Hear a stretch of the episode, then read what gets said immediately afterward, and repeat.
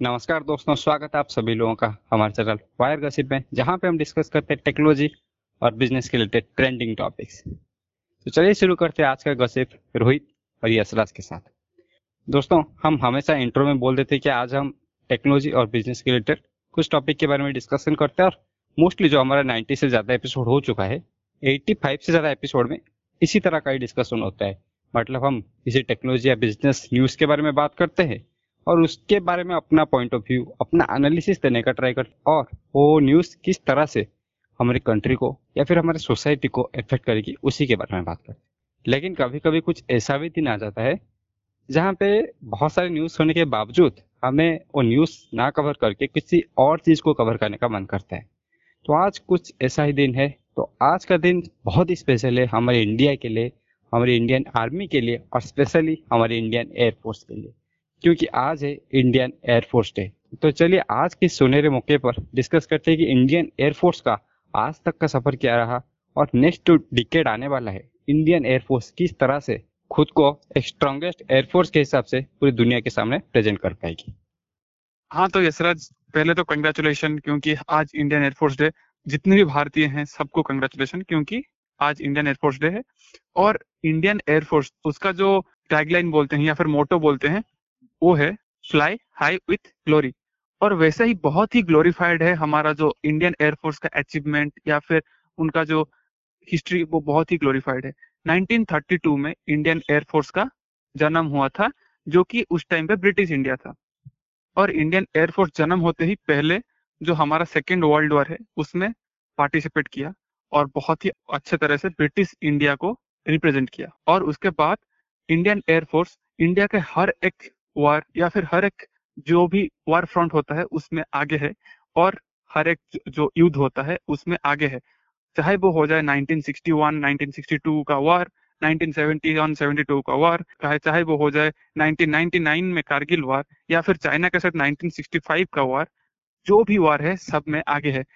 सिर्फ़ इतना ही नहीं एयर स्ट्राइक भी हुआ था पाकिस्तान के ऊपर जिसको हम बोलते हैं सर्जिकल स्ट्राइक वो भी पॉसिबल हुआ था हमारे एयरफोर्स के वजह से।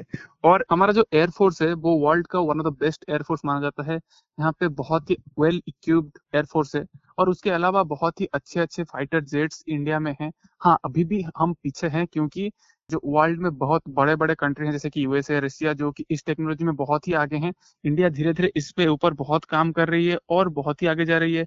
रिसेंटली इंडियन गवर्नमेंट ने बहुत अच्छा काम किया है, बहुत फॉरेन से बहुत अच्छे अच्छे फाइटर जेट्स भी मंगवाए हैं। उसके अलावा इंडिया ने बहुत ही अच्छा कदम लिया है इंडिजीनियस डेवलप करने के लिए भी। चाहे वो टेक्नोलॉजी बाहर से आए हो बट इंडिजीनियस डेवलप हो सके ताकि इंडिया में वो स्किल्स बन सके, ताकि उसको हम लोग यहाँ पे इम्प्लीमेंट करके इंडियन एयरफोर्स को आगे लेके जा सके। हाँ रोहित, तुमने जैसे कि बोला कि इंडियन एयरफोर्स अपने जितने भी हमने लड़ाइयाँ लड़ी है, उस सब में एक इम्पोर्टेंट पार्ट प्ले किया है। और एक लड़ाई जो हम लोग हार गए हैं मतलब बहुत ही सैडली करना पड़ा है कि एक लड़ाई जो हम हार गए हैं, बहुत ही अच्छी तरह से लड़ने के बाद। और वो इसीलिए हारे है क्योंकि इंडियन एयरफोर्स को वहाँ पे ऑपरेशन करने का परमिशन नहीं मिला था हमारे प्राइम मिनिस्टर से। वो है चाइना के साथ जो हमारा लड़ाई हुआ था, उसी के बारे में बात कर रहा हूँ। उसमें अगर इंडियन एयरफोर्स को परमिशन मिलता है तो बहुत सारे जो मिलिट्री एक्सपर्ट्स है, उनके हिसाब से इंडिया बहुत ही अच्छा पोजिशन में था। और उस वार को जीत भी सकता था। तो ये तो हो गया पास्ट के बाद। अगर अभी फ्यूचर के बारे में बात करते या फिर प्रेजेंट के बारे में बात करते तो प्रेजेंटली इंडियन एयरफोर्स बहुत सारे फाइटर ऑपरेट करता है। जैसे कि मिक का बहुत सारा वेरिएंट मिक 21 जो कि अभी बहुत ही जल्दी रिटायर होने वाला है। मिक 29 मिक 31 मिक 35 उसके बाद सुखोई भी ऑपरेट करती है। और सबसे अच्छा जो फाइटर एयरक्राफ्ट है, जैसे कि हमारा मिराज है मिराज 2000 और अभी जो नया नया ताज़ा ताज़ा निकल के आया है, वो है रफेल और इसके अलावा हम खुद का अपना बनाया हुआ इंडिजीनियस तेजस भी इस्तेमाल करते हैं। और अभी जो फाइटर एयरक्राफ्ट फ्यूचर में जो आने वाले हैं, वो हम ये नहीं चाहते कि हम बाहर से बहुत ज़्यादा परचेज करें। हम चाहते हैं कि बहुत सारे फाइटर एयरक्राफ्ट हम इंडिया में ही डेवलप और मैन्युफैक्चर करें। या फिर अगर बाहर से भी खरीदते हैं देन इंडिया में मैन्युफैक्चर तो होना चाहिए। तो जैसे कि हम लोग प्लान कर रहे हैं कि फ्यूचर में और भी हम राफेल खरीदने वाले हैं। और इसके अलावा इंडिया के जो ए है एडवांस मल्टीरोल फाइटर एयरक्राफ्ट तो ये जो है, ये फिफ्थ या फिर 5.5 जनरेशन का फाइटर एयरक्राफ्ट है। मतलब जब ये बनेगा तो वर्ल्ड का एक बेहतरीन फाइटर एयरक्राफ्ट निकल के आएगा। उसके बाद एक ट्विन इंजन वाला फाइटर एयरक्राफ्ट भी डेवलप करे।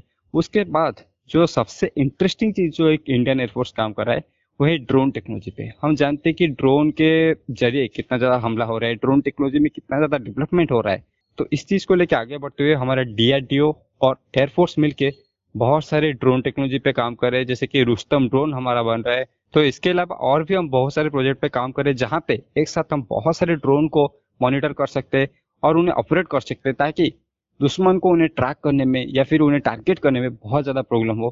तो इसी तरह की कुछ एडवांस चीज़ों पर भी हम लोग काम करें, और इससे तो बहुत सारे एडवांस चीज़ें चलती रहते है, जिसके बारे में हमारे जो नॉर्मल पब्लिक है, उन्हें मालूम नहीं चलता, वो सीक्रेट ऑपरेशन चलते रहते हैं, सीक्रेट प्रोजेक्ट चलते रहते हैं, जिनके बारे में हमें ज़्यादा मालूम नहीं चलता। हमें तभी मालूम चलता है जब ये किसी रियल लाइफ ऑपरेशन में आते हैं या फिर गवर्नमेंट इस चीज़ को पब्लिक करती है।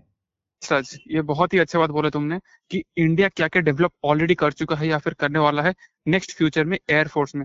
ये सिर्फ़ हम लोग बात कर रहे थे कि एयरफोर्स में क्या क्या डेवलपमेंट हुआ है क्या क्या अचीवमेंट हुआ है, और हम ये भी नहीं भूल सकते हैं कि एयरफोर्स के जो फाइटर होते हैं या फिर पायलट होते हैं, उनके कंट्रीब्यूशन भी बहुत ही ज़्यादा है।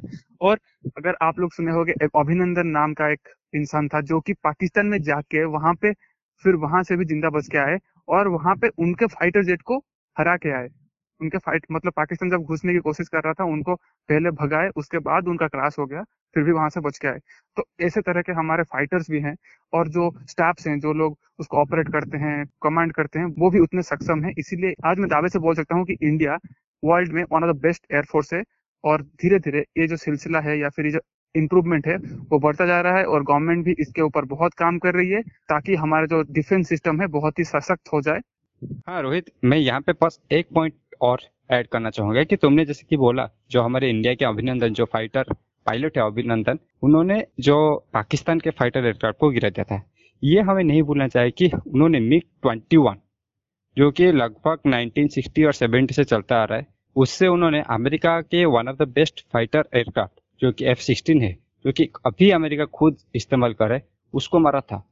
और ना सिर्फ़ मारा था, उसके तीन हमले से भी बचे थे। तो ये शो करता है कि अगर हमारे पास फाइटर एयरक्राफ्ट अच्छा नहीं है, हमारे पास उतना अच्छा इक्विपमेंट नहीं है, लेकिन हमारा जो स्किल्स इतना अच्छा है, हम किसी भी चीज़ को गिरा सकते हैं या फिर उसे जीत सकते हैं। तो ये था हमारा एक प्रयास जो हमारे इंडियन एयरफोर्स डे है, उसको सेलिब्रेट करने का। तो इसी के साथ आज का एपिसोड खत्म करते हैं। जय हिंद।